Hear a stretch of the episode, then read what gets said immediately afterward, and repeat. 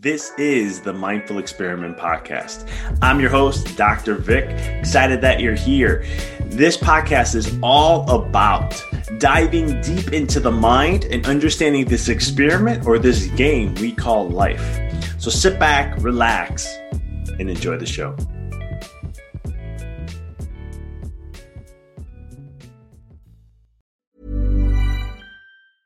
When you're ready to pop the question, the last thing you want to do is second guess the ring.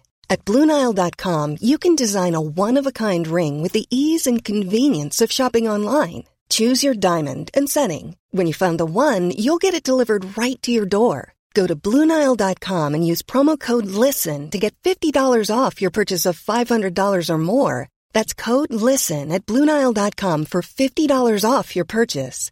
Bluenile.com code LISTEN. Wow. Nice. Yeah. What you're hearing are the sounds of people everywhere putting on Bombas socks, underwear, and t-shirts made from absurdly soft materials that feel like plush clouds. Yeah, that plush. And the best part? For every item you purchase, Bombas donates another to someone facing homelessness. Bombas. Big comfort for everyone. Go to bombas.com slash ACAST and use code ACAST for 20% off your first purchase. That's bombas.com slash ACAST. Code ACAST. Hey, I'm Ryan Reynolds. Recently, I asked Mint Mobile's legal team if big wireless companies are allowed to raise prices due to inflation. They said yes. And then when I asked if raising prices technically violates those onerous two-year contracts, they said, what the f*** are you talking about, you insane Hollywood ass?"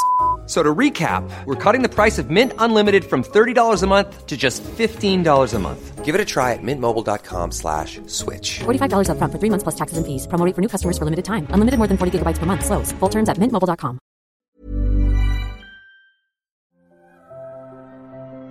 The biggest battle we will ever have to face is the battle between you and you.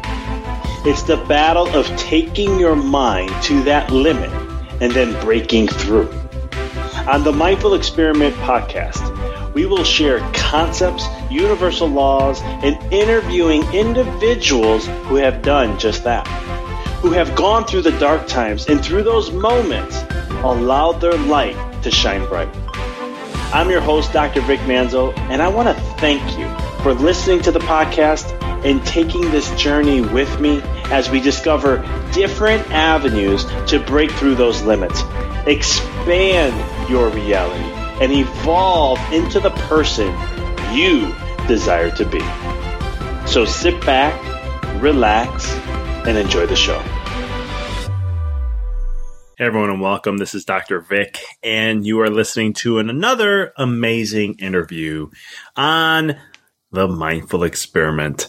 Today, I had the distinct pleasure of interviewing Michael Post and Alice Sinohui. And I've known Michael for quite some time, and now his new wife, Alice, who I've gotten to know over a period of time, also are two awesome individuals. They're two great souls who are here to help expand the consciousness of humanity through the power of meditation and spirituality. One of the things of knowing, getting to know Michael over the years is that he's a guy that doesn't, you know, the in spirituality, there's this, I always call it the feel good, fluffy type of stuff that exists. And him and I have gelled really well because we don't get into that. We get straight to the point. We keep things simple and we share how to get pieces of information and ways to transform your life so you can expand and remember the greatness of who you are from within. And, uh, Michael and I, when every time we, we get together, we get, we, time flies. It'll be two hours talking and I'm going, whoa. And in this podcast, this kind of happened. There was, there was things we didn't want to, I had to stop because we would have went like five, eight, 12 hours in. Um, that's just what happens when him and I connect. And especially with Alice, we just all feed off each other and we just share our passion, our love and are appreciative of one another. And it just continues to rock and roll in this podcast, we're going to talk a lot about spiritualism. We're going to talk about Michael's going to share his past, Ellison, her why, and what they went through, and how through their experiences and how they're helping individuals transform their mind and remember the greatness of who they are. And they use it in so many different ways, and they'll share the element of meditation and the power of what meditation has done for them in their life, and then what are they doing now with their their center and so much more. So sit back, get a pen and paper out. This is a long interview. It's an amazing interview. It's a great interview. It won't feel long because you're going to feel the passion between all of us as we share. As I had the honor of interviewing Michael Post and Alice Sinohui from the Samadhi Center. Everyone, welcome to the show. This is Dr. Vic, and I have the distinct honor and pleasure to have these two amazing souls, uh, Michael Post and Alice Sinohui. I want to uh, appreciate you guys being on. Thank you. We, we are so honored and we are so grateful to be here with you. Yes, thank you very much for having us. Oh, our pleasure. My pleasure. So we got a lot to talk about. I know every time we get we we uh, uh, connect, it's always a, a fun and spiritual uh, connection, and and we just go down so many rabbit holes in so many amazing ways. I know I feel uplifted afterwards. I know the listeners after this episode are going to feel uplifted. Um, I want to just really start, you know, kind of just background to where you guys um, where you guys started to where you are today. I know you guys got the Samadhi Center and everything that you're doing there, but as always, we always have a story, right? A journey, something that led us, guided us in some way to what we're doing today. Um, would you guys care to share a little bit about that? Of course, of course. That's why we're here. Michael, go ahead and and you give them your your why, and then I'll I'll come in. Well, unfortunately, unfortunately, but fortunately, we only have an hour, so uh, that says it in itself. Um, well, the, my why is looking at my own, my own version and my own personal experience with meditation, because that's what samadhi is really about, is breaking down the simplicity and the importance of meditation. And coming from my own journey is that when I went into meditation, is that I didn't have the tools so when I went into meditation, I'm sure a lot of people go through this, and I'm sure you you also went through this as the mind that when we're not aware of its mechanism and how it functions in our you know in our connection with life and how that interprets life, then we become our own victims, feeling like we're victims, but we're really creators. And when I had that experience, I felt like I was literally possessed. I felt like I was literally unworthy and I was looking for confirmation. I was looking for value. I was looking for recognition. I was looking for love in all the wrong places because I was always chasing my tail, waiting for someone to save me or something to save me.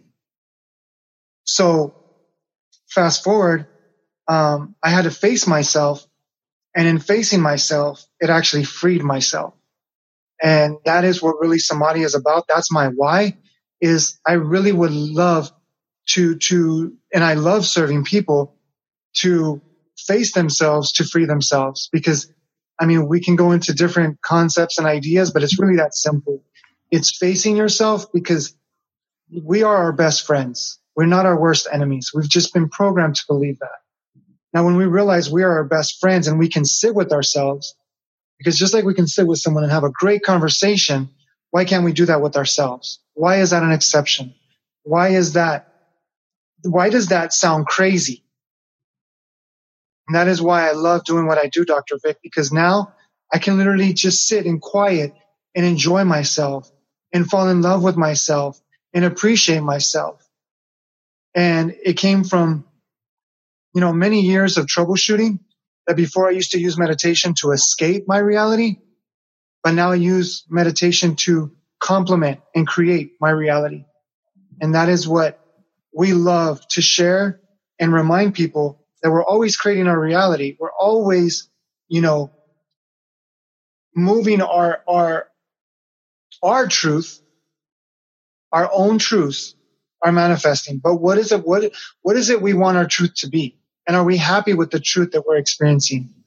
Because everybody is, is telling truth. It's just what truth do we want to tell? Getting deep right off the bat. I like that. Was it, you know, just to ask, I got a couple questions for you, you know, just to dive in deeper. Was it, because I love how you said, I had to face myself to free myself. That, that is just so powerful in so many ways. Um, was it tough to face yourself? Was it, Uh, because some people, you know, uh, it, people meditate for the first time, they get uncomfortable because it's like, wait a minute, I'm not used to being all these thoughts and uh, this connection with self, and I'm so used to being distracted. Um, how was that journey when you started to face yourself more and more? That's a great question, Dr. Vic. And to keep it very simple and short, because you and you and I and Alice, we know how deep we can get and how long we can go. Of course, and, and, no worries, we'll go as long as we have to. I love good content and a good episode, so we'll make this work. well, don't give me too much green light because we'll be here six or seven hours. six or seven hours, as Ali knows that we can be on. Um, so, in it, really, really, really, to the point is that I I, I want to be general for all listeners, but I'm going to keep it really raw. Is that okay with you? Oh yeah, raw and real is how I like it. Okay, thank you, brother. I literally felt like I was demonically possessed. I looked in the mirror and I would see a demonic being, but really it was just a manifestation of the uh, the ugly, supposedly ugliness, because it was really not ugly. Um, but it was all the manifestations of the unworthiness, the guilt, the the resentment, the the hatred, because I hated myself consciously. I'm not talking about subconsciously consciously, I hated myself and I just didn't want to live. So my thoughts were being projected in the mirror. And when I seen this, and I was raised in a Christian church, let me give you guys a little bit background so it kind of makes more sense. Um, I was raised in a Christian church. I, I, I basically got upset at the church because for mothers and fathers that are going to church, I just want to give you guys some advice. Your greatest church, your greatest service is to your children not to think that you need to go to a church to to to save your children. Does that make sense, Dr. Vic? Because coming from my own perspective, my mom was never at home.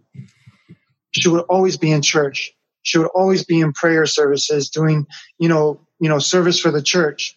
And what that instilled in my consciousness, I'm, I can only speak for myself. What that instilled in my consciousness is that my mom loves more God than, than me.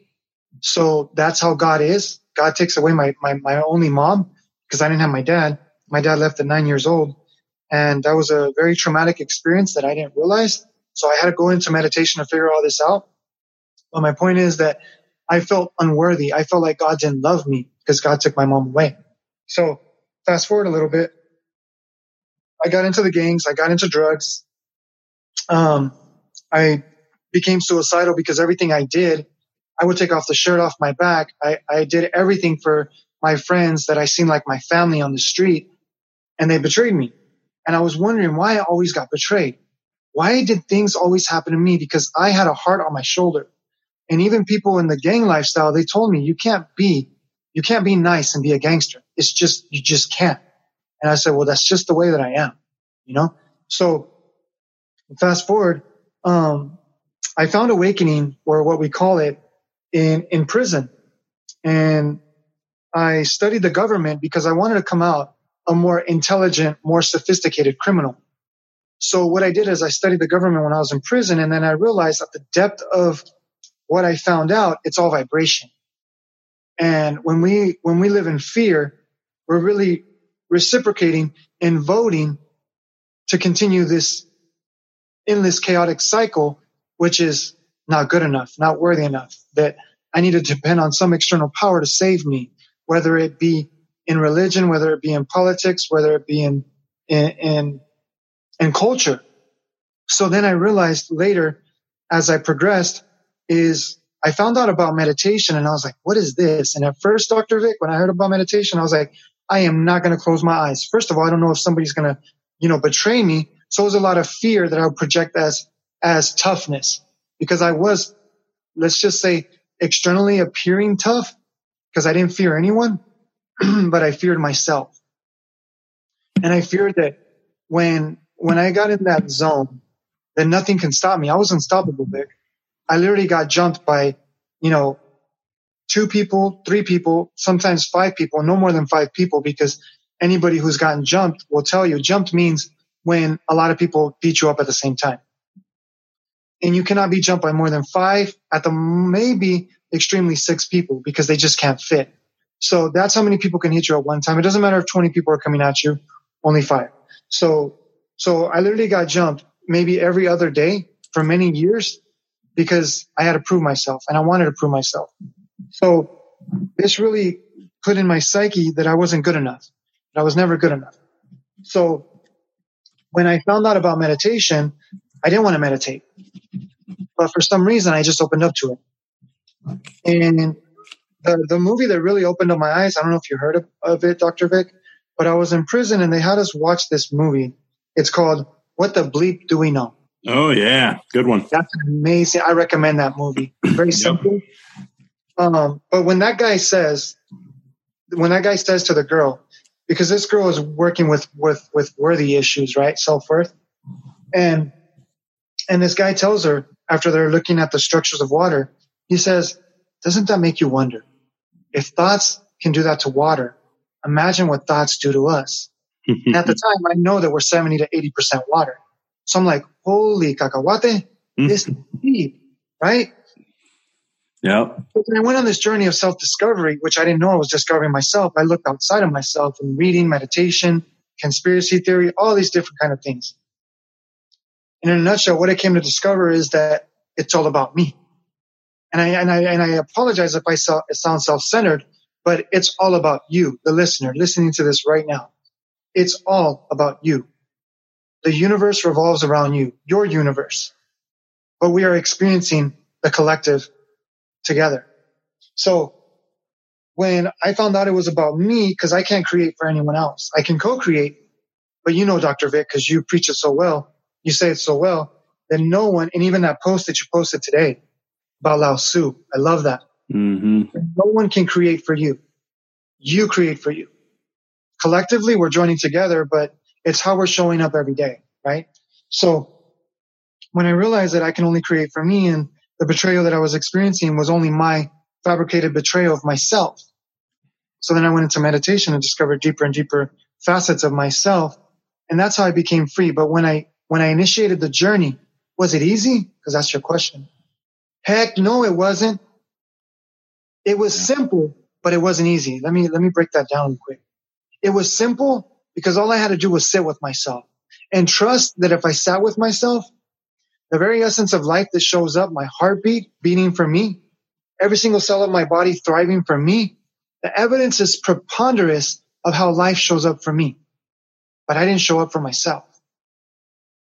So the moment I started showing up for myself, then I started getting evidence more and more that I was worthy. But the fear of not wanting to sit with myself was the fact that I was losing myself. So is it easy? No. Is it simple? Yes. Is it worth it? You bet it is. I love it, man.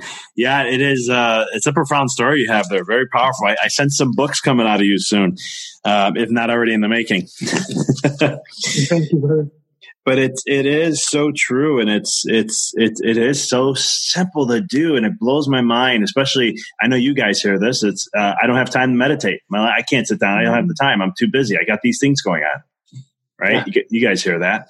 And uh, it, it's one of those things where uh, I always believe that, and you hear me say this all the time, and I know you guys do too. You, you don't have connection with yourself, you don't have connection with anything. It, it's just, it's in, in my world, I always say it's impossible to have a connection with anything else if you don't have connection with self. Exactly. Um, and you know, oh. No, go ahead, go ahead the one the one thing the one pitch that I've been sharing with a lot of people that I want to share here now, and it's not a pitch, it's actually it's actually coming from personal experience and everyone listening to this, I know it's going to resonate deeply within you because we're so powerful. Speaking from personal experience, and, and, and Dr. Vic, if, if, you would love to share, I would love to hear about you because I know you've got a powerful story, and Alice has got a powerful story. We all have powerful stories, and the listeners have powerful stories but we're not here to compare our stories. We're here to open up like, like different flowers of a garden. Which flower is, is, is, which flower is better than the other? Which tree is better than the other? It's each has its own essence and its purpose. And, and the one thing that I desire to share is that I, I am so powerful that in my previous life, in this life, that I convinced myself how worthless I was, how pathetic I was, how miserable I was, how lost I was, how confused I was, how sick mentally, physically, and spiritually I convinced myself to be. Now, in the medical field with Dr. Vic, I know you know so well, is something happened long ago that when I got this realization, I was like, holy cacahuate again. is that, and, I, and, and, and, for our English speakers, uh, cacahuate means holy, um, peanut, holy peanut. Okay. So I'm saying holy peanut. Um, so when I, when I realized in the medical field, when they said that we, we are so powerful they said this. They didn't say we, they didn't say we are so powerful. They said that we can cause dis-ease in our body. We're, we are that powerful. We can cause the C word, which Ali, you, you, you can say the word. Cancer. We can cause blood these, pressure. right? Dr. Vic, like we can cause this in our body, right? Stress is, is the number one cause. And, and with, because of stress, we get sick. So yes.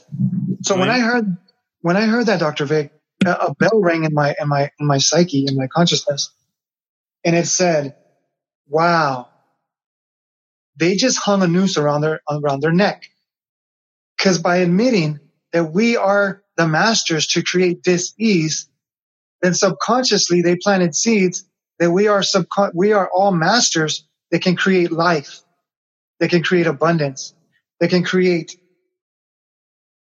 like a, a, a harmony in our body. Yes. So that's what I wanted to share with the with the listeners that you are all so powerful that if you're creating a life that you do not agree with, that does not resonate with you, look at it like it's a lesson that it's that it's reminding you how powerful you are, but just redirect your power because you're always directing your power. Just redirect it. And that's what meditation is really about. Because we meditate on so many external things. How is that going for us, Dr. Vic, when we meditate on external things? not so well. Not right? so well. No. How about we redirect our energy and put our attention and love and and and direction and attention within ourselves because we are our greatest guru. And when we when we redirect our attention within ourselves, that sometimes we need proper guides like Dr. Vic and ourselves to to remind us how simple it is, right? Yeah. That we can find that guru within us and like the side effects of that, Dr. Vic, we talk about side effects, right? The side effects of meditating within your own self, loving yourself, getting to know yourself, because you can't love yourself if you don't get to know yourself. I mean, talk about our partner, partners, Dr. Vic, right? If we didn't take the time to get to know them and vice versa, would we be experiencing a great relationship that we have now?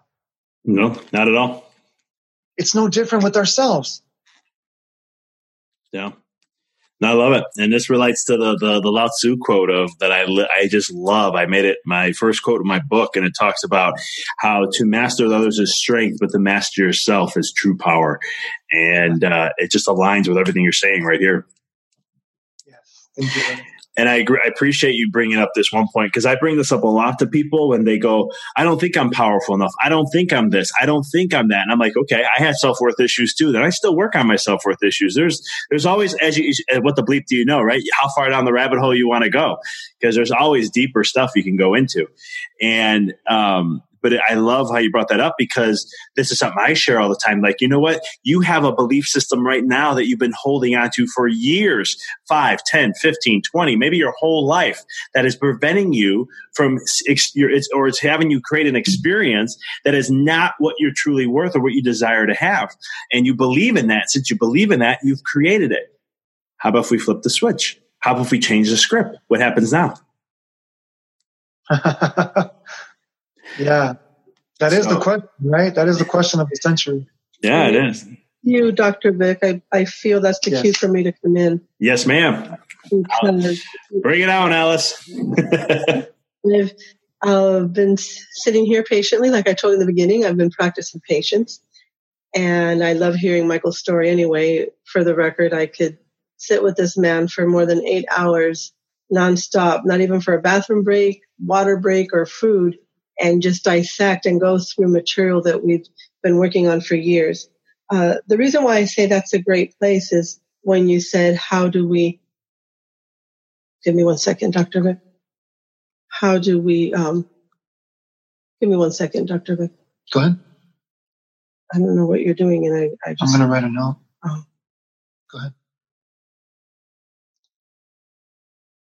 I need to do my breathing. Give me just one second.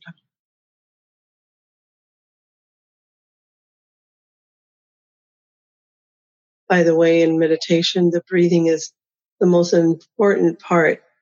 Uh, when we take time to breathe and refocus, if something distracts us in our outer world, Mm-hmm. uh, during the time that Michael was speaking, I sat quietly with my eyes closed. And since there's an audio, no one can see what we're doing, but I would sit quietly with my eyes closed. Uh, but when I start speaking, sometimes I can get distracted and, and so I need to close my eyes back again. So I need to just take a breath and recenter myself, doctor. That was about it. So, um, the reason why I said that would be a good place is because when we come in to the meditation, Michael, you're saying to Michael, oh, well, how do we rewrite? You know, we can just rewrite that story. Michael's story from before was a very, could have been ending in a very tragic way. Uh, he could have just been in prison for life, end up dead after so many fights and and stabs and you know he's stabbings and all the stuff that he's been through. Uh, so then, I believe I showed up ten years after he'd been working on himself and and working on meditation. And for me, the reason why I do what I do alongside Michael is because meditation literally physically, emotionally, mentally saved my life. Uh, I have no other way to to describe meditation. I'm and I'm still learning about what it is. This morning I was reading a book that I had purchased years Mm. before I met Michael, and it's um, the Kindness Handbook uh, regarding how the Buddha and kindness. And you know, I Mhm. had this book. I had this book sitting on my desk for the the business that I used to run years ago. I'm talking, talking. This was probably about ten years ago that I purchased this book, and I don't think I ever really read through it. I just liked the the picture on it and the title, "The Kindness Handbook," and I would leave it on the corner of my desk for employees or people who worked around me um, at that time of my life, which is a whole other life right now. And I would just sit that there to see if, if someone just saw it or would glance through it, they'd get a clue like, let's just be kind. I, I was always seeking kindness. And when I found meditation, I found it through an act of kindness. Then I wanted to help someone else. And in trying to help mm-hmm. that person, I actually stumbled onto meditation. That's where I met Michael. And as soon as I heard Michael express himself about meditation and what it did in his life, I, I, I felt like I found something I'd been searching since I was probably seven or eight years old that I had questions and, and through meditation, I was able to find these answers. So in a long story short, the reason why meditation is so important to me is because it's a tool that I can use to help myself first so that I can pick myself up and help others. Um, and in others, I mean women who go through abuse, uh, child, um, childhood abuse, sexual abuse, all different kinds of abuses have been out there. I've experienced. So because of that, because I know the lack of kindness, because I know what it feels to be on the other end of receiving unkindness, receiving people who are impatient with me, uh, receiving all those other things, I thought, okay, now I would love for people to know that because I know how it feels. How about if you love yourself? How about if you learn about kindness so that that will come back to you? And I, and, and maybe it's still a puzzle. I wondered why, even if I was kind, it was still a world of unkindness towards me. And I, I've been learning very slowly, but I have been learning that I, it's just a reflection of what I need to work on within myself. So now meditation, like I said, also um, helped me, excuse me, also helped me in the physical because I was diagnosed with cancer about, I, I lose track of time, Dr. Vic now, but I think it was two and a half years ago. And through meditation and uh, Oriental medicine, herbs, and 41 days of straight juicing, I was able to take care of the tumor that they had found. and everything was gone just the way it came. It disappeared and the doctors couldn't figure it out. So I do know there's a lot of power. And one reason why I stepped into the conversation when you said, well, you know, can we just change that story? When I was diagnosed and I was told anywhere from three to six months, I thought to myself, really, am I going to wait for a doctor to tell me I have three to six months? What was, what have I been doing all my life? I, that's not even true because it could be a week. It could be an hour. I was driving back from the doctor alone. And so as I'm driving, I, I kept thinking any car could just, you know, drive across my path and, and I crash and that's the end of it. So it wasn't the cancer that killed me in three to six months. It's a, it's a car accident. It could be walking across the street. It could be a heart attack, something else, you know, but why do we have to wait for a diagnosis to think, oh shoot, what do I what do I need to do in my life? How can I change this story? And I didn't want to end up uh, the last days of my life still with fear and being abused.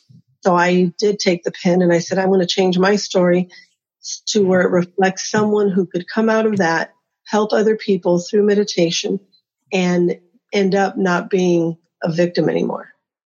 So in a nutshell, that's what it did for me. And, and coming into this path with Michael was where I kind of added a little different here because I do come from a background of being in Christianity for 35 years. And I would tell Michael, okay, Michael, you're, you've learned all this and you've practice so much meditating in silence, but how do you practice it out here in life? Mm-hmm. When you're in meditation, mm-hmm. it's a beautiful place and we want to stay there. It, well, sometimes it's not beautiful when you face yourself and it creeps you out, but if it's a beautiful place that you go to relax and, and learn about yourself, mm-hmm. when you come out of that meditation, how do you apply it in life? Because I don't want to just be happy while I'm quiet and silent in a room or in a cave. I would love to be able to interact with people and use what comes to me during those meditations to help others.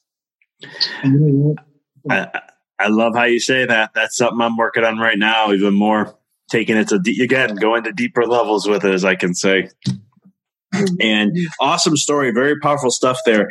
Um, one of the things I always, you know, you, you said it so elegantly because I always talk about, you know, the universe is always working for you. It's just uh, through my experiences in life, uh, as much as I may have fought something and it was like, ah, oh, I wanted to go this way instead of that way. And then I look back later down, down the road and I'm like, man, that couldn't come out any better. Like that worked out so perfectly and so mm-hmm. precise timing. And I know I'm speaking to the choir with you guys on this. Um, but like you know the cancer right and i love how you said that it was you know i, to, I could have went out tomorrow and the car could have hit me and boom it's over Mm-hmm. But because I, I, love that because I uh, I kind of I use death as a way, or um, you know, we all come into that point. Our, our paths. Some people have a longer path than others, and the beautiful thing is we don't know who's longer or shorter. You had potentially three to six months. Uh, mm-hmm. Someone has one day, two days, and doesn't even know it. Um, and I love how you brought that up, but it, it radically transformed you. Uh, you you you you at that moment changed your story I sure did. And and they say sometimes it it you know it, life will always try to give you subtle hints in the beginning to make a change, and then there's if you don't listen, it continually will keep going and going, and if you don't make the change, life is going to make it for you. Yeah. Um, have you ever heard that? I don't know if you ever heard that before or not, but yes. And Dr. Vic, I'm interrupting here because this morning I was listening to um, uh, I love to listen to that on, mm-hmm. I just, I just get in the car to run an errand and I turn it on real quick. And there's something about what you just said that it could take, what, what is it going to take? You could be living a certain way for the longest time and you don't do anything about it. You, you yep. just don't. You, you feel sometimes because there's, when there's resistance, like for 35 years, I lived in a very, um, abusive state of mind. I was such a victimization. I, I had so much depression and I just felt like, why is this all happening to me? And I, and I did. I was in an abusive relationship. So I'm not going to minimize that. I know what it was. But I always thought, well, you know, I can, if, if I just, if I'm just nicer, if I just make sure I behave, if I just do everything as perfect as possible. If I just keep up my end of what I need to do, how can I make this other person happy, less angry, more appreciative of life? Maybe if I'm just nice, um, it'll all go away. And it wouldn't because I wasn't being nice to myself and the resistance that I kept feeling. I just thought, well, you know, no, no, no, I'm not going to end this. This is, this is something that, you know, I was married at 16. So I figured, no, I need to stay in that relationship. But there wasn't there wasn't that, uh, what is that word called? There wasn't that alignment. See the difference in not in any type of a comparison, but when we're in life with a relationship that's toxic or that, or that is hurtful, sometimes it, it does start from within. My perspective wasn't in the right place and I kept allowing, I enabled because I didn't see the signs in a different way. My mind just wasn't there. But now for example, with, with Michael, if we have any differences or if there's anything that we're not aligning with, but because we both are striving towards the same goal, it does make life a bit more pleasant to be able to say, hey, we really didn't like this, but I can voice it without the fear of how am I going to be reprimanded by it. And, and I, and it's not, it's kind of like the elephant that's always tied down and they don't know they can pull that chain. They're so powerful, right? And they can just yeah. pull that chain off. But in my case, I didn't realize my power.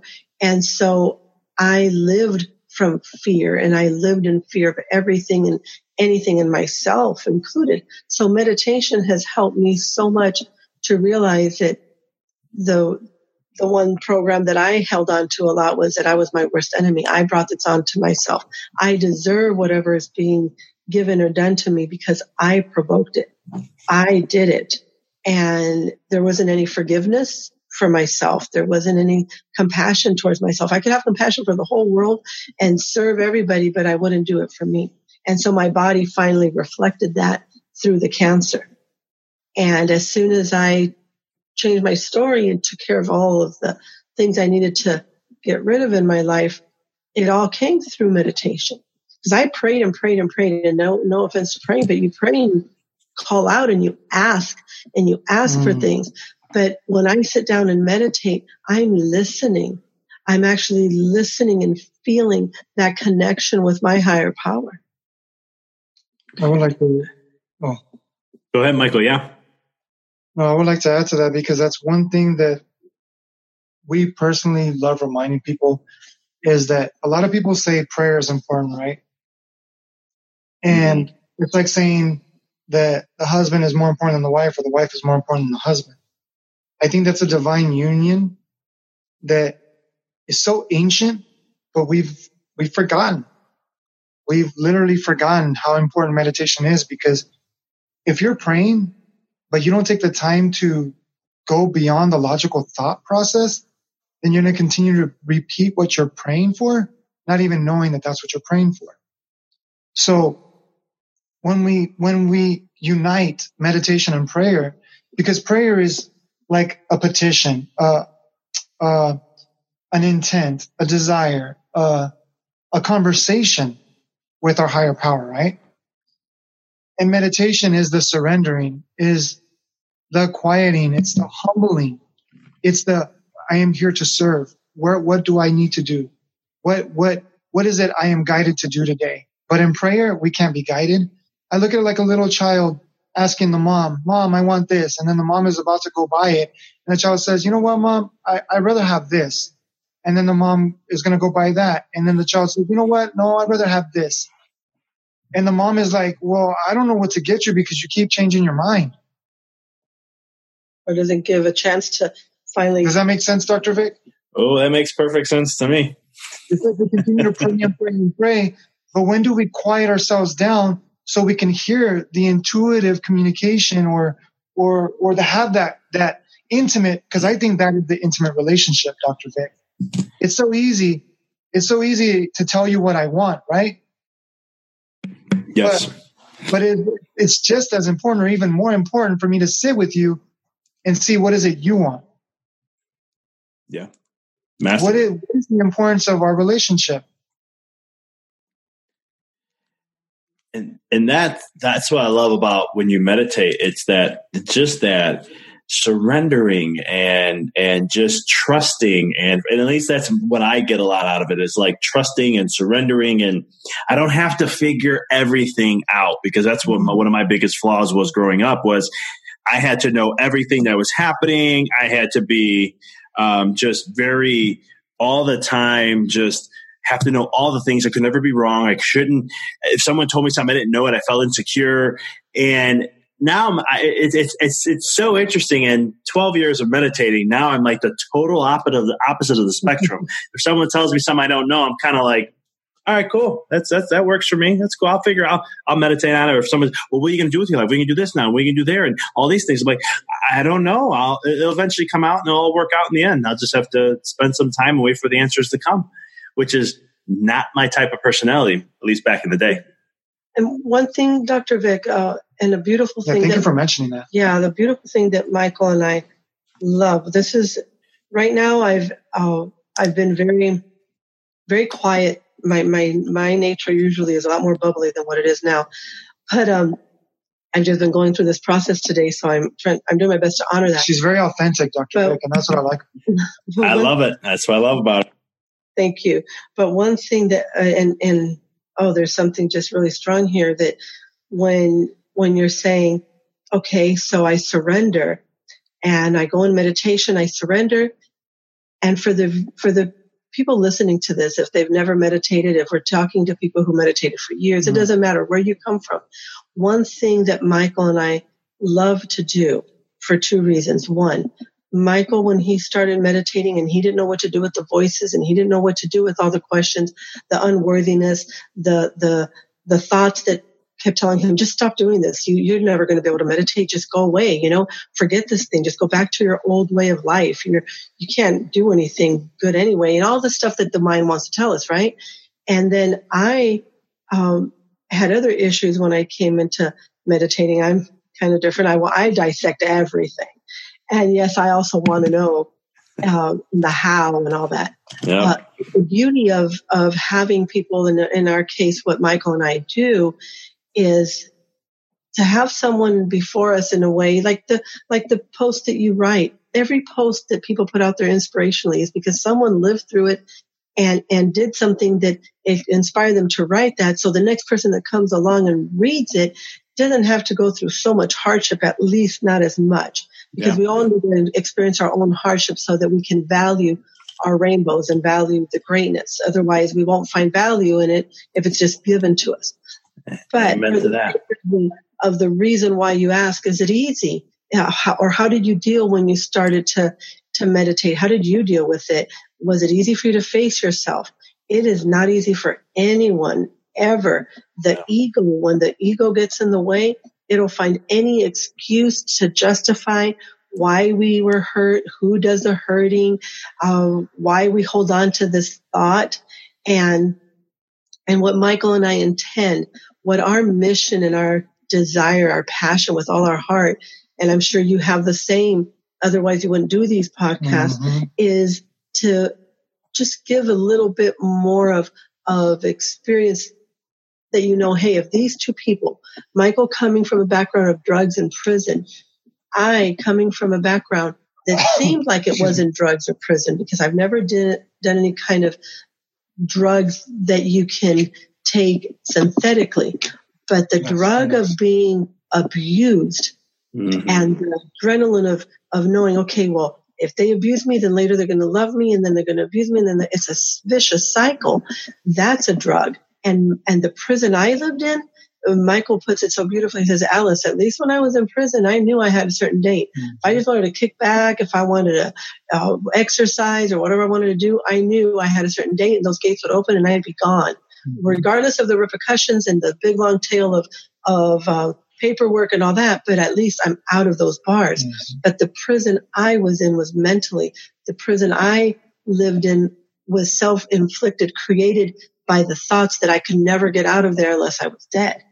So the nothing- yeah, there's no way out. So the point according to what you thought. yeah. So the point is that when we uh, when we do what we do, it's to share our experience, and that if someone who has come out of such darkness or such turmoil or a very challenging life, using something as simple and as ancient as meditation.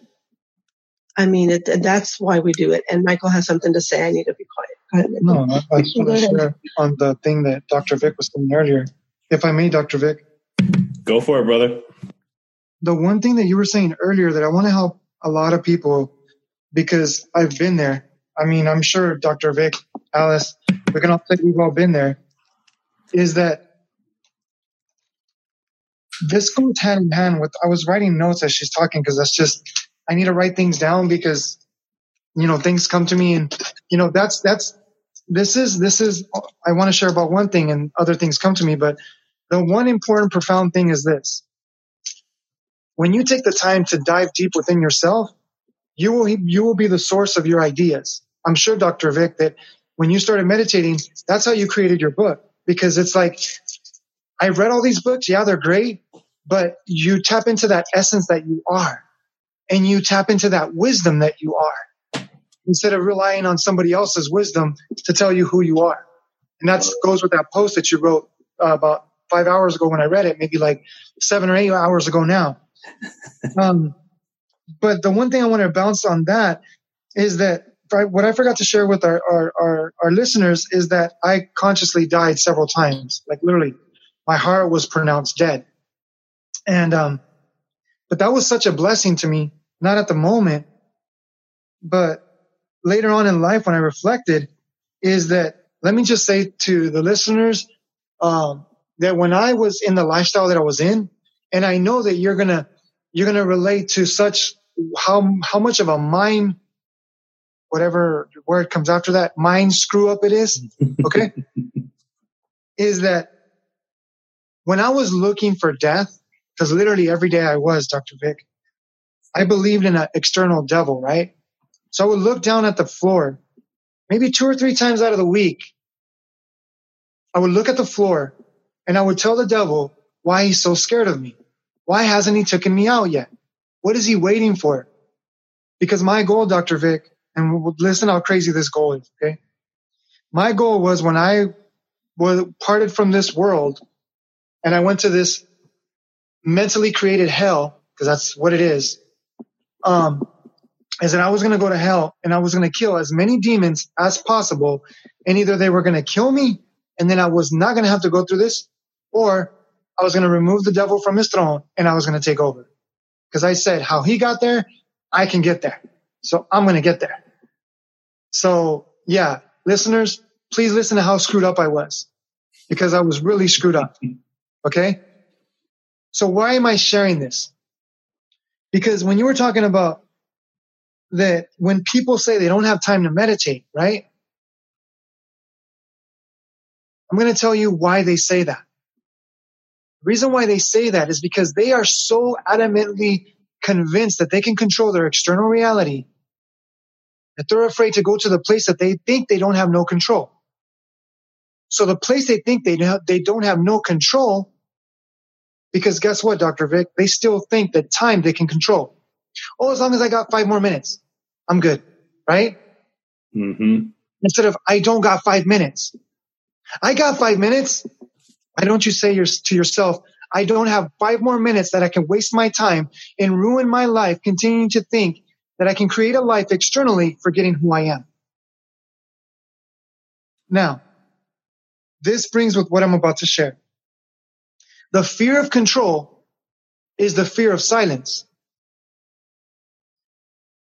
The thing that keeping busy, working nine to five, even overtime, constantly staying busy is something that I can control. But really, am I controlling it or is it controlling me? The thing of keeping myself busy, reading more books, looking for something more, going to church, no disrespect, guys, going to church, going to these different events and seminars and all these different things to feel better. It's temporary. Why do we continue to continue to, to run around and around on the hamster's, hamster's wheel, not going anywhere, but having the illusion that we're going somewhere, being in the same spot at the end of the day, feeling more confused, more stressed out, not being able to sleep because the thoughts don't stop. Why do we continue to keep going in this hamster's wheel instead of doing something different? Take five minutes. Quiet your mind. And if you're not able to quiet the mind, be grateful that you are taking the approach on quieting the mind. Don't judge yourself. Just sit with yourself. And as many thoughts come to your mind, just appreciate those thoughts coming to mind because what they are is invisible guides and reminders to bring you back to yourself, to remind you where you're at so you know what to work on because that's called troubleshooting. If you don't troubleshoot something, you can't get to the core of it. And in troubleshooting, taking the time to troubleshoot something means you don't have to do it the next time. It'll be easier. It'll be simpler. But the fear of having no time, not five minutes for yourself, not having one minute, not having one second to take the time to breathe is only going to bring you temporary, limitless, excuse me, temporary, limited experiences instead of infinite, eternal, amazing experiences. I couldn't agree with that more. Uh, it, you say it so beautifully too. Um, in my book, I talked a little bit about this, where I say how you you know you're talking about the reflection and knowing what you have to work on and what you're troubleshooting and all those things, and it, it dives into about how the universe will always provide what you have to work on. It'll, it'll, let you know if you're on course and it'll bring things to you what you have to work on. Why try to figure things out when it's going to bring it to you as long as you stay conscious? we can work we can work harder we can work smarter. And a lot of people and this is me i went down this path. And i i am a i'm a former recovering workaholic you know reading all the books going to the seminars listening to podcasts all hmm. day long videos just taking down this information like crazy and reading over 60 to 80 books a year. Hmm. And and then it came to a point where a year and a half two years ago um, I remember I had this conversation with my coach, and he's like, I need you to trust the process. And I'm going, I trust the process. I let everything. And he's like, just sit with that. And I was like, you know what? Fine. So I took some time and meditated, right? I went back to meditation. I'm going to take it in with myself and have that conversation, ask the questions, let go, surrender, and see what shows up. And uh, all of a sudden, I got all these visuals that showed me what I was doing. And I'm going, what a buffoon. I'm like, why is he doing that? And I'm like, wait a minute, that's me. and I, and for some reason, my, my, my spirit guides and my angels and all those beeps up there uh, are with me. Um, they always like to make fun of me. We, we're very light and joking with each other. So long story short, it was kind of like, holy cow. And now I do so much less than I've ever done before. And it's a whole different ballgame, but I'm learning way faster and grasping so much more knowledge that's for me if that yes. it, it makes sense to you guys. Of course. And you know what? That brings me and reminds me of this of this ancient saying. Quality over quantity. We're too busy with quantity that we've lost quality. Yeah because it's even in the business world, I coach entrepreneurs and I just see so much. They're like, what's the next thing? What's the next this? And I'm always like, oh, you're following, you're in a hamster wheel. You're never going to, you're, you're going to, you think you're good and then wait about a month to three months and you'll be right back where you were. And, it, and it's like, unless you take it in and just focus. And my coach says this, and I say this often too and share with people. Mm-hmm. i'd rather see you read one book and master that book in a whole year than to read 60 and 80 and not be mastered any of them. Great point, Dr. Vic. Great point. Um, I have, we're all, all, all, because we all have these things that are coming to us I, I, I have one thing that I'd like to share that I, that I read today. And again, why do we get these books?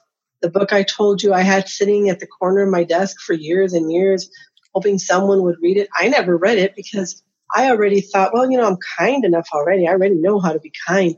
I was just trying to hint to those around me, kind, you know, but it goes deeper than that. And there's one sentence in this book that I would love to read. And it, and I believe that this hones in on what meditation does for us. See, because there's many different practices. For example, Dr. Vic being a chiropractor, yes. right? Yep. That's a, that's a practice that it's amazing. If you're, if, and, and I don't know the terminology, I won't beat you up on it. Go ahead. I'm just kidding. if there's a pinched nerve anywhere, if there's something out of alignment with that spine and, and the hips don't, something you're walking and maybe it hurts over here, but it has to do with, uh, another bone that's up higher in your spine, however it is, but if alignment isn't there, the body's going to tell you. Mm-hmm. The body will let you know right away, uh oh, uh oh, something's out of whack. Well, with our spirit, if we know that there's tools, like for example, go to a chiropractor and get that aligned, and boy, all of a sudden, like, man, I could really move this energy. So in in our in our walk, in our spiritual walk, why do we meditate? Why do we use meditation? Like Michael says, you know, that, that connection, that place. You mentioned it so beautifully. Surrender. This is where instead of talking and talking, we just surrender and let go, right? So this sentence to me means a lot. It says, our view of who we are. But how can we get a view of who we are if we're bombarded with 60 books a year or bombarded by podcasts from everywhere and we listen, but we don't practice it? That's the key. Yep. Okay. Because you, you went to school to learn how to align that body, that skeleton.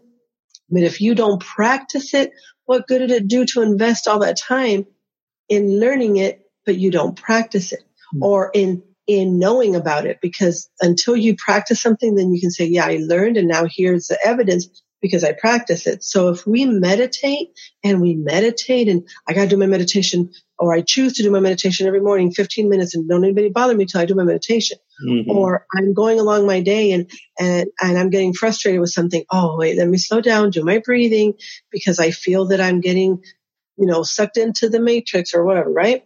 But this one, but this one sentence says, our view of who we are, what we are capable of, what matters in the world mold our intentions, which in turn mold our actions. So the only way that those actions, you said you were working on it, that you meditate, but then how do you put it into practice out in the real world? So what do we really do? The only way that we can finally have the final or the end result of our action, you go back a ways and it comes from knowing the view of who we are. And the only way we can really view who we are, again, is if we stop, literally stop all the exterior noise, stop all the chatter of who can influence who the better, you know, who is smarter and, and more eloquent and all that stuff. It, it's just so simple, but we complicate it because we think it has to be something We're convinced that extensive. complication is Yes. So We're our- convinced that complication is intelligence. yeah, so That's what we're convinced of. So our view of who we are, just starting that sentence, the view, our view of who we are. And the best way to get that view is to sit back and self-examine, self awareness. Self observe, observe the self. Exactly. So that's, Um, that's something I felt that, May I share? Of course. do you have anything to say on that or? Um, No, I love it. Uh, I'll let Michael chime in. Yes. Thank you. One thing I wanted to say earlier is I want to give a quote that I have. It's what you fear controls you. What you face frees you. That's sort of like we were talking about earlier. But when I was sharing about myself, I didn't get to the to the end uh, to the conclusion of what I wanted to share, and I I just my passion for for service, brother. You already know the level that it goes. It goes, I mean, deep. You know, our passion because that's why we are so, you know, we resonate so much with each other. You know, from many many years, and you know, it's just amazing. So the one thing, the one thing that I wanted to, share is, I want to, and I'm going to speak rawly because that's one thing we believe in, and I'm glad that you as well. Is that let's talk about death because we're so afraid to talk about death. That's the very thing that controls us. Think about it, right? Oh, yeah. So what do I mean by let's talk about death? When I say what, what I, what we fear controls us is the brain logi- logistically does not see the difference between a psychological death and a physical death. It will defend it to its death. And think about the C word. Think about all these different diseases that our body is slowly dying because we're protecting a belief that is limiting and it is destroying us. Like we're literally dying every single day when we live and back up a belief that doesn't serve us no longer. And that's the key. It served us before because it got, it got, to, it got us to this point, but it no longer serves us. It's like when we go to first grade. We're not going to continue to learn first grade if we're in second grade because it no longer serves us. It was there for a moment. Even the teacher is different, right? Yep. Because the teacher has a different experience and is not taught to teach a second grade. I mean, I'm sure they can, but that's not what they specialize in. So I think it's no different than the experiences that we have. So I think life is, is, is asking us to die. And that's that surrender that you talk about. Because think about this. I'm, I'm asking the listeners to think about this for a moment and for all of us to think about this for a moment. When we see a movie about a war, a battle, and we see the king surrender, it's surrendering, it's surrendering its whole kingdom. The riches, the glory, the, the praise, the, the attention, the, the ease of life because they don't have no responsibility. They give all the responsibility to all the other subjects, right? I mean, they have do they do have a form of sense of responsibility um, because they do have a sense of knowing different different facets of how to control their empire, how to maintain control. So my point is this: the brain is like a king; it doesn't want to surrender. It loves to be in control, right, Doctor Vic? Oh yeah. It loves to be in control. And when we take the the the conscious responsibility, the ability to respond by not responding, we're allowing the brain to die. And when the brain dies, this is not, this is not something that's bad. This is something that's good. When the brain dies, it's, it's, it's dying on neural pathways that are limiting. And that is the left and right, brain hemispheres, which I'm sure, Dr. Vic, you've talked about this, is that when we die to one hemisphere, we access the other hemisphere. And the other hemisphere is full of insight, intuitiveness, inform, in, imagination, creativity, insight. Um, I can go on and on and on. Wisdom, clarity, um, infiniteness, right? There's no, there's no, there's no limit. And on the other side, it's only limited to what we've been taught. Think about this for a, for a minute, listeners. The thing that you're not willing to die to is what's limiting you. You're, you're stuck in the hamster's wheel, like Dr. Vic was saying, instead of getting off the hamster's wheel so you can access a broader spectrum. So are you willing to die right here, right now? Are you willing to die up to a belief? Think about that belief. What is it doing for you? Are you willing to die to a reality, to a perspective? Because a perspective is a world, is a universe in and of itself. So what universe are you living in? What worlds are you creating? Are you willing to die? Are you willing to surrender your sense of control? Because you really don't have control. Because if things don't go to your way, how do you react? So really, are you in control? Okay, hold on. The fire's starting over here. I, I need to step in. Do you, do you want to comment on that? Do you want to comment back to Michael on that, or may I? Step no, in? keep going. Go ahead. Okay. Well, um, it, it's just something that came to me because, like I said in the beginning, Michael and I desire to help others through our experiences, and I he his his fire is when he talks to ex-cons or guys in prison or or people who are still on drugs or getting off drugs, all, all that. And me, it's usually with the with the women, the young girls. But then there's something else that once we came together, it's with couples.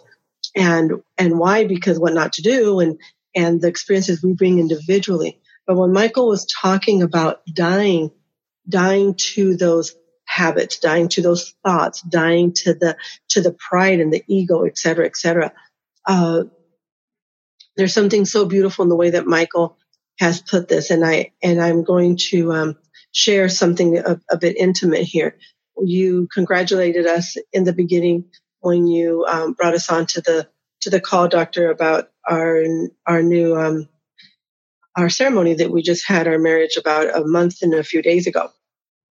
And there's something that we can apply in all areas of our life. It's so micro macro. If if you under, I mean, I'm sure people understand what I'm saying about that. In the large scheme and the smaller scheme, when when Michael says to die, when we first start with that relationship within ourselves, when we die to the to the ego, to the wants, to the I want to be right, I want to be this, you know, in yourself even, and you can't even face yourself because you know you've lied to yourself about things. But then when you take that same practice in a relationship, and that could be any relationship, but let's talk husband and wife, you know, partner, boyfriend, girlfriend, however, that you're in that intimate kind of relationship.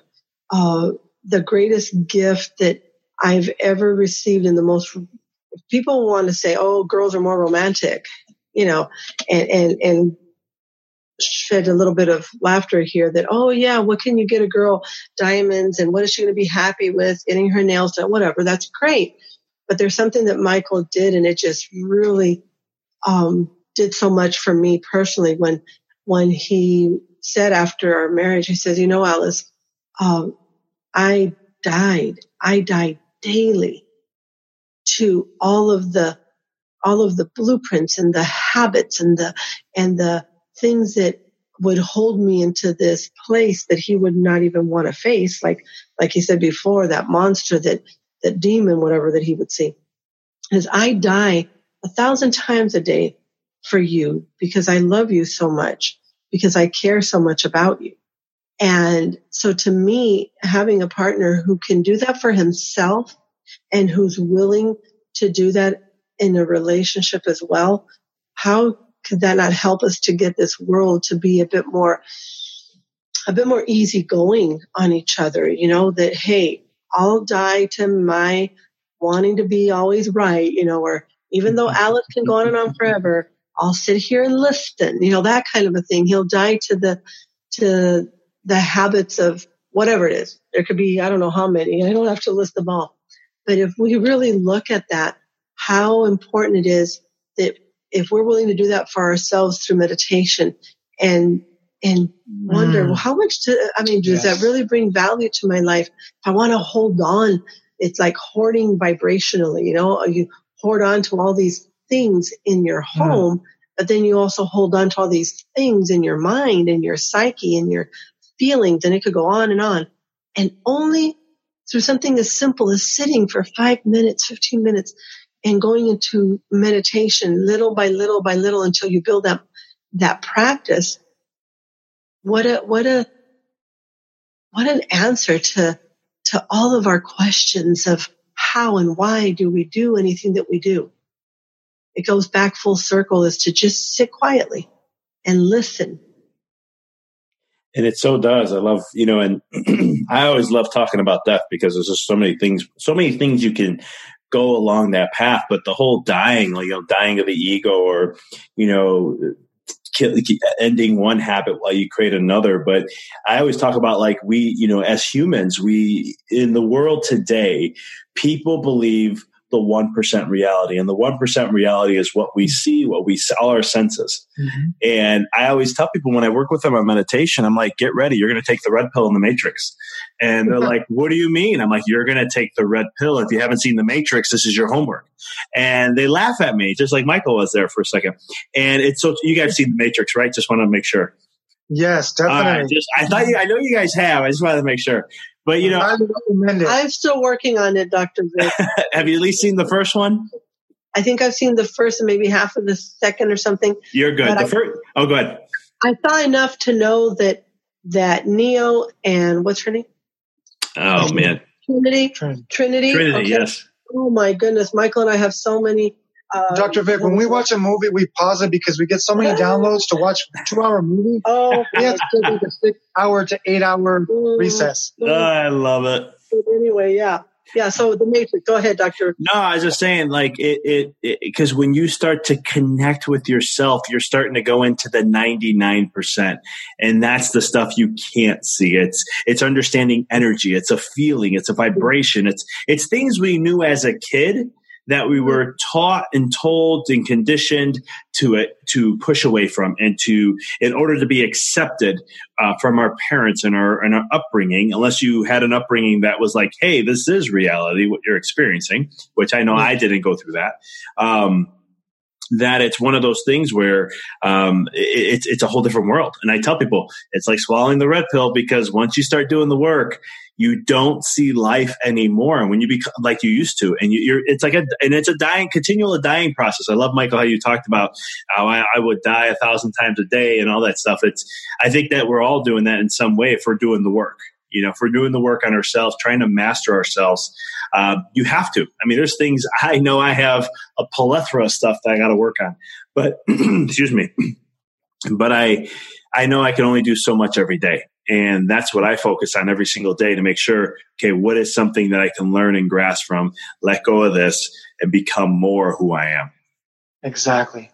And thank you, thank you for mentioning that, Dr. Vic, because um, I'm not sure if, if we told you, but um, on uh, our page, my actual title, because I, I used to I used to, you know, have a title. First of all, let me just say I don't I didn't want a title. I don't believe in titles. but I know in this reality, brother, if people tell me, What are you? I'm nameless.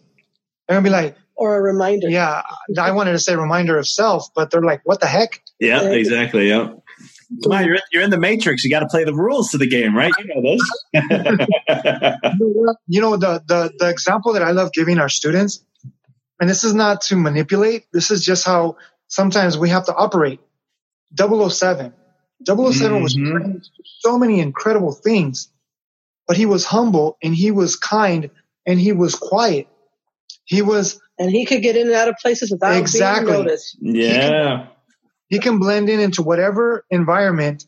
Not that he, not that he was faking to do it, but he had a cause, he had a purpose, right? And one thing is blending to, in, but he could also um, execute yeah. his vision of what he needed to do or his whatever duties. Yeah, 007. and, what did, and when did what did 007 do? He was a gentleman and he had fun he wasn't like, oh, I got to do this. I got to do this. Right. So, um, I just want to share that that's, that's one, one thing that I love this title that, that, you know, that we've adopted is vibrational practitioner because I'm not a master. I'm a practitioner remembering I'm a master. Yeah. Uh, we're all practitioners. We're all practitioners, Dr. Vic. Of course. The, the, listeners that I want to, I want them to hear this because you all are masters. Dr. Vic has said this in his book. You all are gurus. You just, you just, you just convince yourself to forget. That way you can have the joy to remember who you are because how can you remember if you don't take the journey to forget? Yeah, so true. And that's when our thoughts are showing up. So when we, when our thoughts show up, don't judge them. You've decided to forget. You didn't just forget because, you know, something happened to you. No, you consciously forgot. Because why did you consciously forget? So you can choose to play and do and create and, and, and enjoy. Because when you're all that is, there's all things. You just can't, you just can't. You have to, no, excuse me, you choose to forget so that you can recreate what you've already created. Yeah. I mean, it's, it's, it's hmm. the, the spiritual amnesia, right? That's what it's all about. Exactly. Think about uh, you're going to give me another. Yeah. One thing I wanted to, I wanted to finish up because. How's our time, I, Dr. Vic? You're, you're good. You're good. We got a little bit of time. We're good. Okay. So the one thing I wanted to finish because I still didn't finish, but I, I will say it's my room. Because when I, when I say something, when I give my testimony, brother, I don't like to just give my testimony. I like to give lessons of what the testimony represents. So other Love people it. go through what we went through. And I'm sure you are the same because that's why you share. Yes. You don't want other people to, to, to go through the confusion that you went. So I thank you. I applaud you and, and I humbly in reverence honor you, brother. Thank you, brother. I appreciate that. And likewise, feelings are mutual. Thank you. So the, the one thing I wanted to finish, um, what my, my, my story was, is that I was not afraid of death, but in the sense of I didn't care about living. I didn't want to live. Okay. So when I had the first near death experience, I was expecting to see the devil, right? To see the devil look at me and say, huh, you think you're going to get rid of me? You think you're going to kill me and scare the, the pants off of me? See what I'm saying? Like that opportunity that he had, you know, or that it had. Okay. So when I go in this near death experience, on the contrary, I felt so overwhelmed and even words come short. Because let me just say, that's one thing that we love about what we do with Samadhi is anybody that you listen to, anybody that you learn from, don't just hear the words, listen to the vibration that you're feeling and resonating with. Yes. Because there's a deeper truth that is teaching you, that is reminding, excuse me, not teaching you, that is reminding you of who you are. But if you only listen to the brain, you're going to hear from the perspectives truths. Yep. So, So you're in the Love that. near death experience. And the thing that I felt, like I said, words come short. They don't do it justice. But unconditional love, pure peace, pure presence that I was not hold nothing against for, that I wasn't judged, that I wasn't seen any less than. I You felt you weren't scared. I wasn't You didn't scared. darkness. You didn't see all this. all I felt was all consuming love, oneness, beingness, presence, peace, life, blah, blah, blah, blah, blah, blah, blah, blah, blah, in another language. So my favorite part of that story is that when So- he comes back and and he realizes it. That's my favorite part. Can I say that? it's because when I when I heard this story the first time, I'm like, how can someone? He he was in his eyes so bad and and violent, extremely violent and angry. And this Towards person, myself yes, yes, and this person dies like you know the line goes flat and everything, and then they bring him back however many seconds or however long it took to bring him back and get his heart beating again, and then all of a sudden This happened several times. when when that experience and he comes back and he's like, okay, wait, wait, wait, wait. Supposedly, if someone is dark as me, someone is evil and, Yes. and and violent and all this stuff and unworthiness, and I just figured I'm already knowing where I'm going. Mhm. Back when he was raised as a Christian, and he figured, you know what, I'm so bad, I'm going against everything that I was told not to do. I'm just going to go straight to hell. So when he dies, quote unquote, and doesn't see darkness and evil reaching out to grab him, but somehow he comes back. No, he he felt this unconditional love. It did a mind shock. So he's like, wait a minute, if I can, if I can experience that, and I was so evil, bad, and destructive, or whatever you want to use any word to describe that, then everything that we've been told about how it is and what you deserve isn't totally that way. It's it's all in your perception. And so once he started learning about meditation, experiencing meditation, is when he realized, no, no, no, no, no. The the hell we live is in our own mind uh, Yes. that we create and we beat ourselves up over and over and over. That's the hell. And the and the reason why I desire to share this with the listeners is because Dr. Vic, we listen to people have these near death experiences, right? Yep. And if they believe in Jesus, they see Jesus. If they believe in Buddha, they see Buddha. If Yep. they believe in Krishna, Muhammad, Allah, they see these deities, right? Yep. In no disrespect, if you are any of these beliefs, because we believe in unity. Because we believe there's one source, and whatever you believe in, we're behind you 1000%. It's just, are you behind you? Or are you with you? in. Okay, so here's what I'm getting at. When I believed in all this darkness, brother, right? The thing that mind shocked me the most is how can I experience extreme peace? Because I was studying, right, at the time. How can I experience extreme peace if I, if I was consciously manifesting and looking for extreme darkness? How was that possible? I could not grasp it because it's like, okay, if I, I, I would see that if I believed in, in, in, in a, in a deity, I would experience that, right? Because it was like, okay, this deity is showing up. This is what I experienced, right? Yep. But my mind couldn't wrap around itself. Excuse me, the mind couldn't wrap around itself of how it gained that realization, not wanting that realization. So here's my question to the listeners. Do you want to wait till you experience your own hell to wake you up? Or do you want to go through your sense of hell to wake yourself up? Because no matter what, and you're looking at and you're listening to someone that his hell, okay, was so bad that when I went into meditation, I thought I was literally possessed. But here's the truth of the matter that the thought that we possess, meaning we hold on to and we give attention to, we give the illusion that we're possessed by it. But really, who's possessing it? You are. So this is a quote that I want the listeners to hear. And I, and I don't, don't remember where this quote comes from. If you can help me out, brother. Hmm. It says the brain makes a poor master, but an excellent servant. So is the brain mastering you or is it serving you? Because the brain should be serving you. But if you're too afraid to quiet the mind, then you're going to give the illusion that you are the servant and you're always going to be the passenger riding in life, not being able to turn and direct your path to where you feel you need to go and you need to be.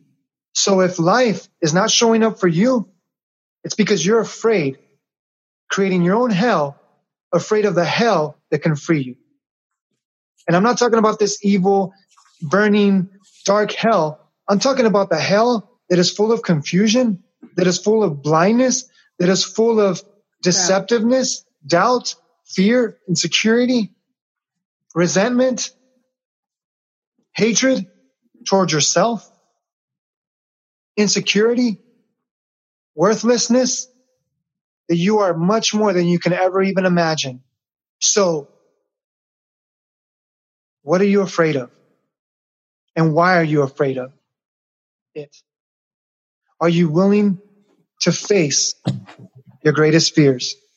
Or even if not, are you willing to face your even smallest fears? Start with the simple. Start with the small. And it'll give you the courage to face the greats. Amen to that one. I must say that that uh, I'm looking for your quote again. Free my. I had to face myself to free myself. You must face your hell to free yourself from hell. Yes. Uh, Because hell is an illusion, brother. It's not real. no, it's not. It's been uh, that's that's one thing that uh, uh, religions. As I uh, pulled away from religions and they talk about the hell, I'm always like. I- After I, uh, I don't want to say I, well, I just became more conscious uh, of it. Let's just put it that way. I was always like, no, there is no hell. There, there's no, there is no hell whatsoever. And, uh, um, and then I said, the only hell you can ever create as a creator is the one within yourself. And once you have it there, you're going to see it in the world and you'll see it in everything that you do. And yes, It's so simple for us to grab a TV control and a show that we don't like, just change the channel, right? yep. Why don't we change the channel of our lives? Why don't we change the channel of our of our beliefs?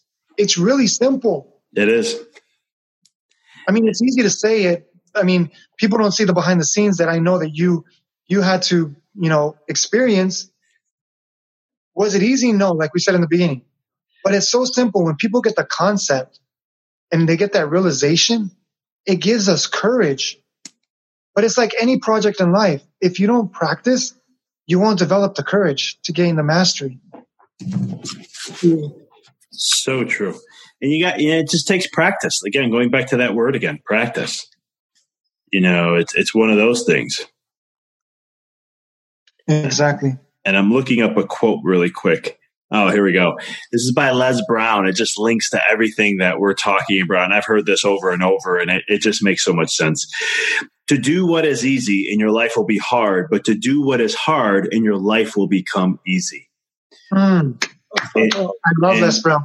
and and and, and I and I, I bring that up because you know one of the things I talk about, and I'm actually going to be writing another book next year, and it's all about um, you know we as humans we we we we fear the dark. We, we we we run away from it. We spend twice as much energy to resist it, but yet if we but we're resisting the thing we actually want, is which is not the darkness, the freedom from it. and um, and, and that's and, and, with the quote again, it's it, to face your fears, to face the darkness, to go deep into it. Um, the more your light will illuminate, the more freedom you'll have, the more joy and peace and love and kindness and all the beautiful emotions that we get to experience as being human, we can experience. And I'm not saying the other emotions like anger and resentment aren't beautiful. They are because they play a part. They're teaching us something. Yes. Um, but um, just for the listeners and for most people, they think joy and happiness is a better emotion than anger and fear. But just to put it in that perspective. You know what? May I, may I bounce off of that? Go ahead. We got to have a part two, brother, because this is getting deeper and deeper and deeper. Oh, we will. I know we're going to go down rabbit holes here. I always, we always do. That's why I was like, well, this is a part, guys, this is part one of many series. I wanted to bounce off what you just said. And, and I, I think and I feel, unless you want to keep going, brother. No, I'm good. I, I feel like we should do the part two on the next thing that we're going to talk about. Yeah. we can talk about other things, but this one that I'm about to share is so deep because I'll be honest with you, that's why we get rejected in most places that we go. And I'm going to tell you why. we don't preach positivity. And we've talked about this on our own, you know, privately, brother, mm-hmm. is because people who focus on positivity, they unconsciously attract negativity. Why? Because when you judge negativity, and you focus on positivity, what you judge is controlling you because you fear it. You don't want to talk about it. You don't want to face it. You don't even want it mentioned around you.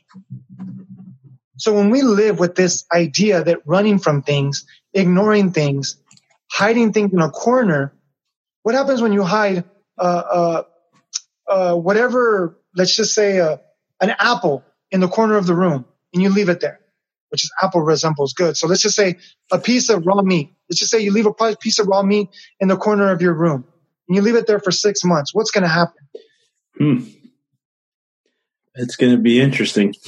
right? not going into details, right? But we already have an idea, you know, like the, uh, I'm not able to remember what they're called. Literally, um, right. things that, the things that form on the meat. Um, maggots, maggots from the flies. Yeah. yeah. Yeah they form maggots and maggots form bacteria, right? And this bacteria festers. That's exactly the micro macro what's happening in reality.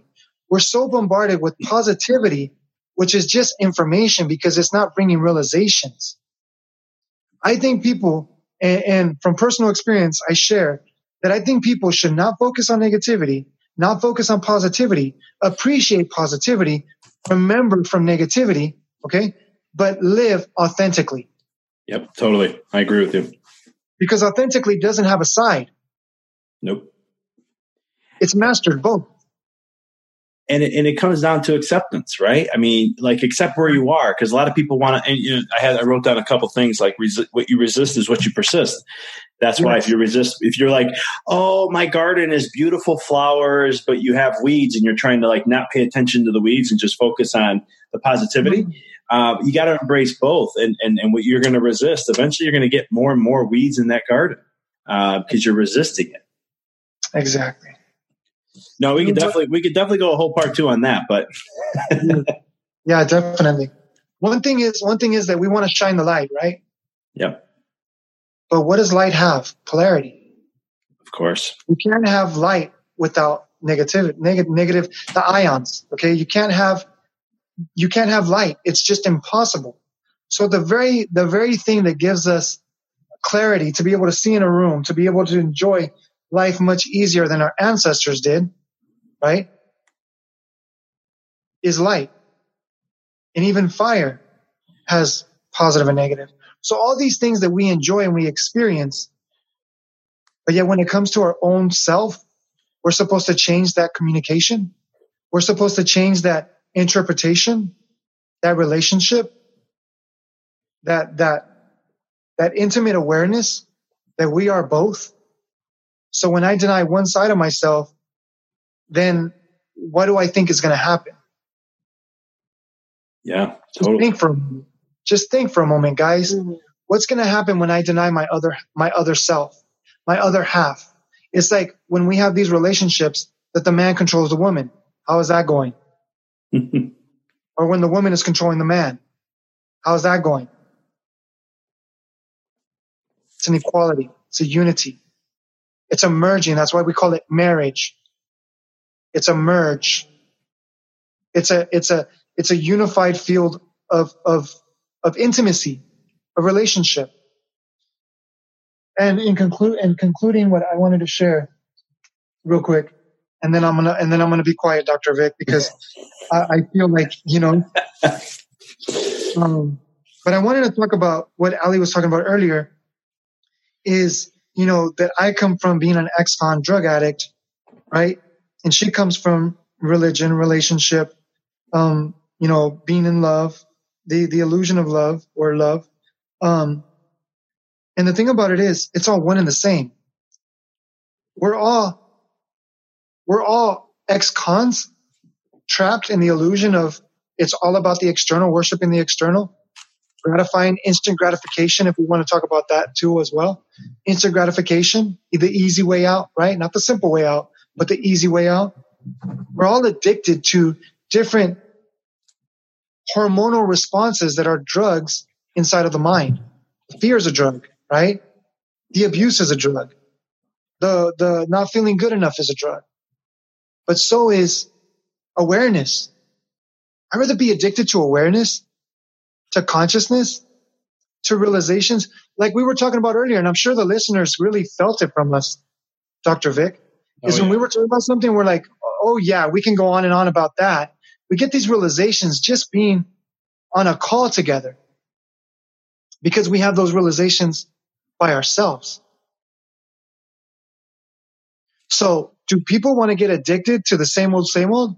Or do we want to get addicted to, to our truer selves, our more authentic selves, our more divine selves?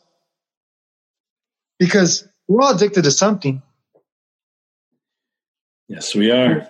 We're, we're, we're we, go ahead. I'm sorry. No, go ahead. No, go ahead. No, I was just gonna. I was just adding on to what you're saying about we are always we're creatures of uh, we're always addicted in some shape or form to something. Exactly. And to conclude about me challenging the devil. So challenging the devil, brother, I found God, spirit, life, love, being. So at the end of this, at the end of the journey, it's you. So what are we afraid of? Really, what are we afraid of? Because at the, because at the end of the journey, it's just you. You're going to realize that you are responsible of your own life. Is there a higher power? Of course. But when we realize, because if we really think about it, all things are inherently one, right? Yep. So we're all one. It's just we're experiencing this beautiful tapestry of a performance of life. So let's just slow down and be more easy on ourselves. Because really, if life is showing up that we're not against ourselves, because just the very fact that I could be on this conversation with you, my heart is showing up, my lungs are showing up, my cells are showing up, my DNA is showing up, my quantum field is showing up, my vibrational field is showing up, my whatever I can't say with words is showing up. And if everything else is showing up, why am I not showing up? I like that. It's powerful. It's very powerful. I know the listeners really ask yourself that question. Um, I love that question you ask because I've, I've used that many times in my own life. Think about this, brother. Why are we so easy to take an insult than to receive a compliment? it's so easy to think that, I mean, we're not going to say it in a minute. Yeah, I'm worth this. But, you know, we may defend ourselves, but in the back of our minds, we're like, yeah, I really am. Or do you think it was true? Like we're, we're, we're, we're, we're trying, we're doing our best to convince ourselves that we're not instead of realizing, wait a minute. Why does that, why does that feel not resonant with me? But the things that resonate with us, we fight. So Why? true. The good question. That's this is that's for part two. Meditate on that one. Yeah, you got. I mean, that's the thing. Meditate. We'll definitely. Oh, I, I could chime in, but I know we'll go for like another hour. Um, Leave it with the final thought. Come on. Yeah. With me, why? Why do we do that? Or just final thought in general? A final thought in general. Just leave. Yeah. Just leave something for the. whatever your heart. Yeah. desires. You you go with your heart, brother. Well, for what I, you know, what I, you know, just everything that we talked about. I mean, um, you know, the greatest thing that I can just chime in on here is just, you know, when we talked about death and and, and fear and resistance, you know, the thing you resist is what's going to persist. And you know, if you keep on the unfortunately in our society today, we we rather have control and we fear uncertainty. And the truth be told is that uncertainty where, is where the magic's at. Uncertainty is where the beauty of all things that our minds cannot understand is orchestrated. And when we go to that place of uncertainty and trust, it's it's it's I don't know. I, I can't even put words to it. Um, it's just magical, and that's the only thing I can say. It's magical because there is things that language limits us to, and our language we can only comprehend so little of what's going on. Just like the body, I can speak it from that level. There is so little about what we know about the body. You know, and that's why I love being a chiropractor because as a chiropractor, we don't try to think we know it all Mm. we just say we know there's a life force that exists within you and we call it the innate intelligence some people call it the soul some people call it many different things prana life chi you name it and the thing is is we just know that when this is flowing properly life can be expressed more and our job is just to make sure we allow life to be expressed more. We're not worried about all the other things. We can, we know we can't figure it out. We don't have the technology to understand all that. But what we do know is, is once we do this, everything works itself out. The same thing in uncertainty in life. If you just step into your uncertainty and trust, you don't have to worry about how it's all going to work out. You just got to be trusting to know and have the faith within that it's going to happen and just keep moving forward with that. And it's magically, I mean, my own life, everything I've experienced in my life is because all the greatest moments in my life have come from when I stepped into uncertainty, when I stepped and faced my fears. I love how you said it, Michael. I mean, it goes back to you, you faced yourself to free yourself. I mean, it just comes back to that. Mm. And that's my final thought that I'm going to leave for the listeners. Thank you. Thank you. And Samadhi thanks you. We love uh, what we do and we do what we love, Dr. Vic. We, we really do. And, and it's, it's amazing to be able to share space with someone as dedicated Yes. as you as well. And my only little final thought is take responsibility for self. Let's stop blaming the external world. Yes. Let's Ah, just yes. blaming everything that happened when in the past, everything that's happening in the world, and take self responsibility responsibility that it starts from within. So let's take time to spend time with ourselves within. Amen to that. Now, before we close, real quick for the listeners, how can they get a hold of you and contact you guys? It, it's very simple. Uh, Doctor, honestly, put our names, as long as you spell our names out there correctly, they can find us. They can find us on Facebook from our names. We do a lot of lives on Facebook. We do some on Instagram, but we're learning how to how to really work that platform. Uh, we also have our email and our phone numbers. Would you and and we also have an app. We are in the process of getting our own app and that's a story for another day. But yes, we will be able to have everything from our app, and from there you can go to our videos, to our YouTubes, and so forth. We don't want to get started on that one because otherwise we'll be here another twenty minutes. But yes, um, once we're once we're done, we can go ahead and make sure we get our, our phone numbers to you, and you can put them up there with the link. Uh, messaging, text messaging, emails, Facebook. Mm-hmm. Go ahead And, and I'll, and Do you this want will me to- this will now? be no, this will be on the show notes too for the listeners. So it'll be uh, they'll have access to us. I'm excited for your app though. Um, definitely um, uh, Mm, keep yeah. me posted on that. Oh, we, we will. That's one for sure that I'm not going to let go by without talking to you about it. Count on that, Dr. Vic. So part two, we'll definitely dive into that. Well, Hey, and Dr. Vic, Dr. Vic, yes, congratulations and, and thank you for your center. I seen you, I see you on Instagram. You're doing so much great work, especially with the children, because um, I know that we said final thoughts, but children are so important. Parents, you know, self care is so important for your children. And just know that whatever, whatever they're learning, especially at such a young age, subconsciously, those are, those are our future leaders, teachers, movers and shakers of the world. Let's, let's, let's instill in them what we didn't have.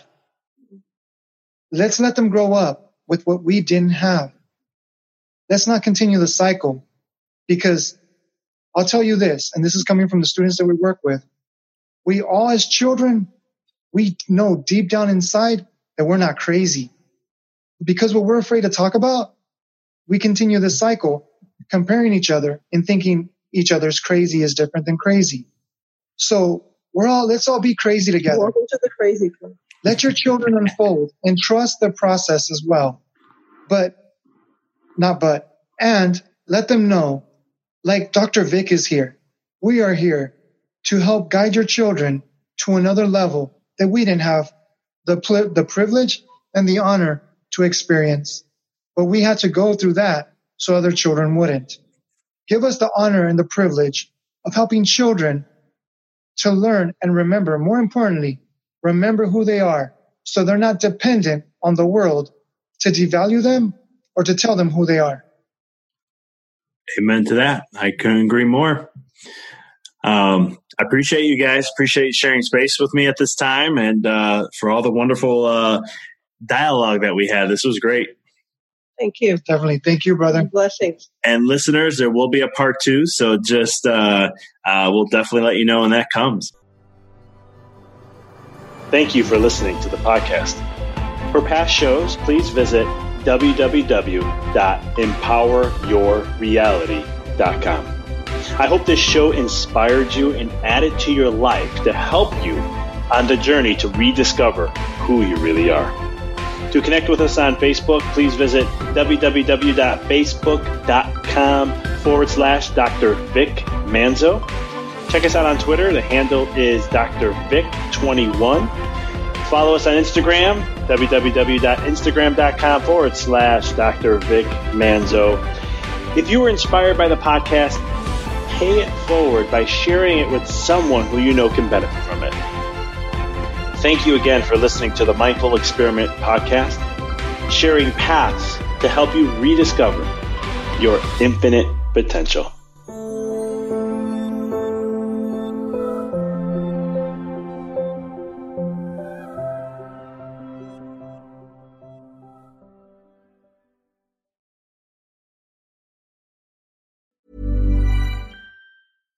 Hi, I'm Daniel, founder of Pretty Litter. Cats and cat owners deserve better than any old fashioned litter. That's why I teamed up with scientists and veterinarians to create Pretty Litter.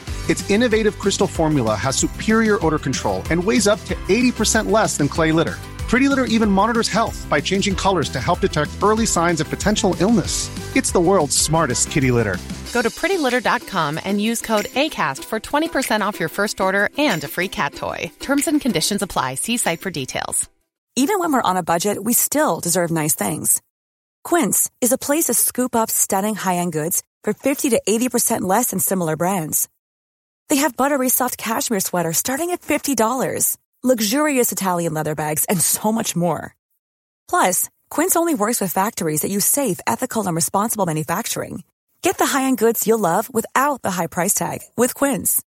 Go to quince.com slash style for free shipping and 365-day returns. Mom deserves the best, and there's no better place to shop for Mother's Day than Whole Foods Market. They're your destination for unbeatable savings, from premium gifts to show-stopping flowers and irresistible desserts. Start by saving 33% with Prime on all body care and candles. Then get a 15-stem bunch of tulips for just $9.99 each with Prime. Round out Mom's menu with festive rosé, irresistible berry chantilly cake, and more special treats. Come celebrate Mother's Day at Whole Foods Market. Thanks for tuning into the podcast. If you found this episode to be inspirational, pay it forward by sharing with someone that you know can benefit from this. If this is your first time tuning in, please follow us, connect with us so you don't miss another amazing episode. And until next time, keep rocking and rolling.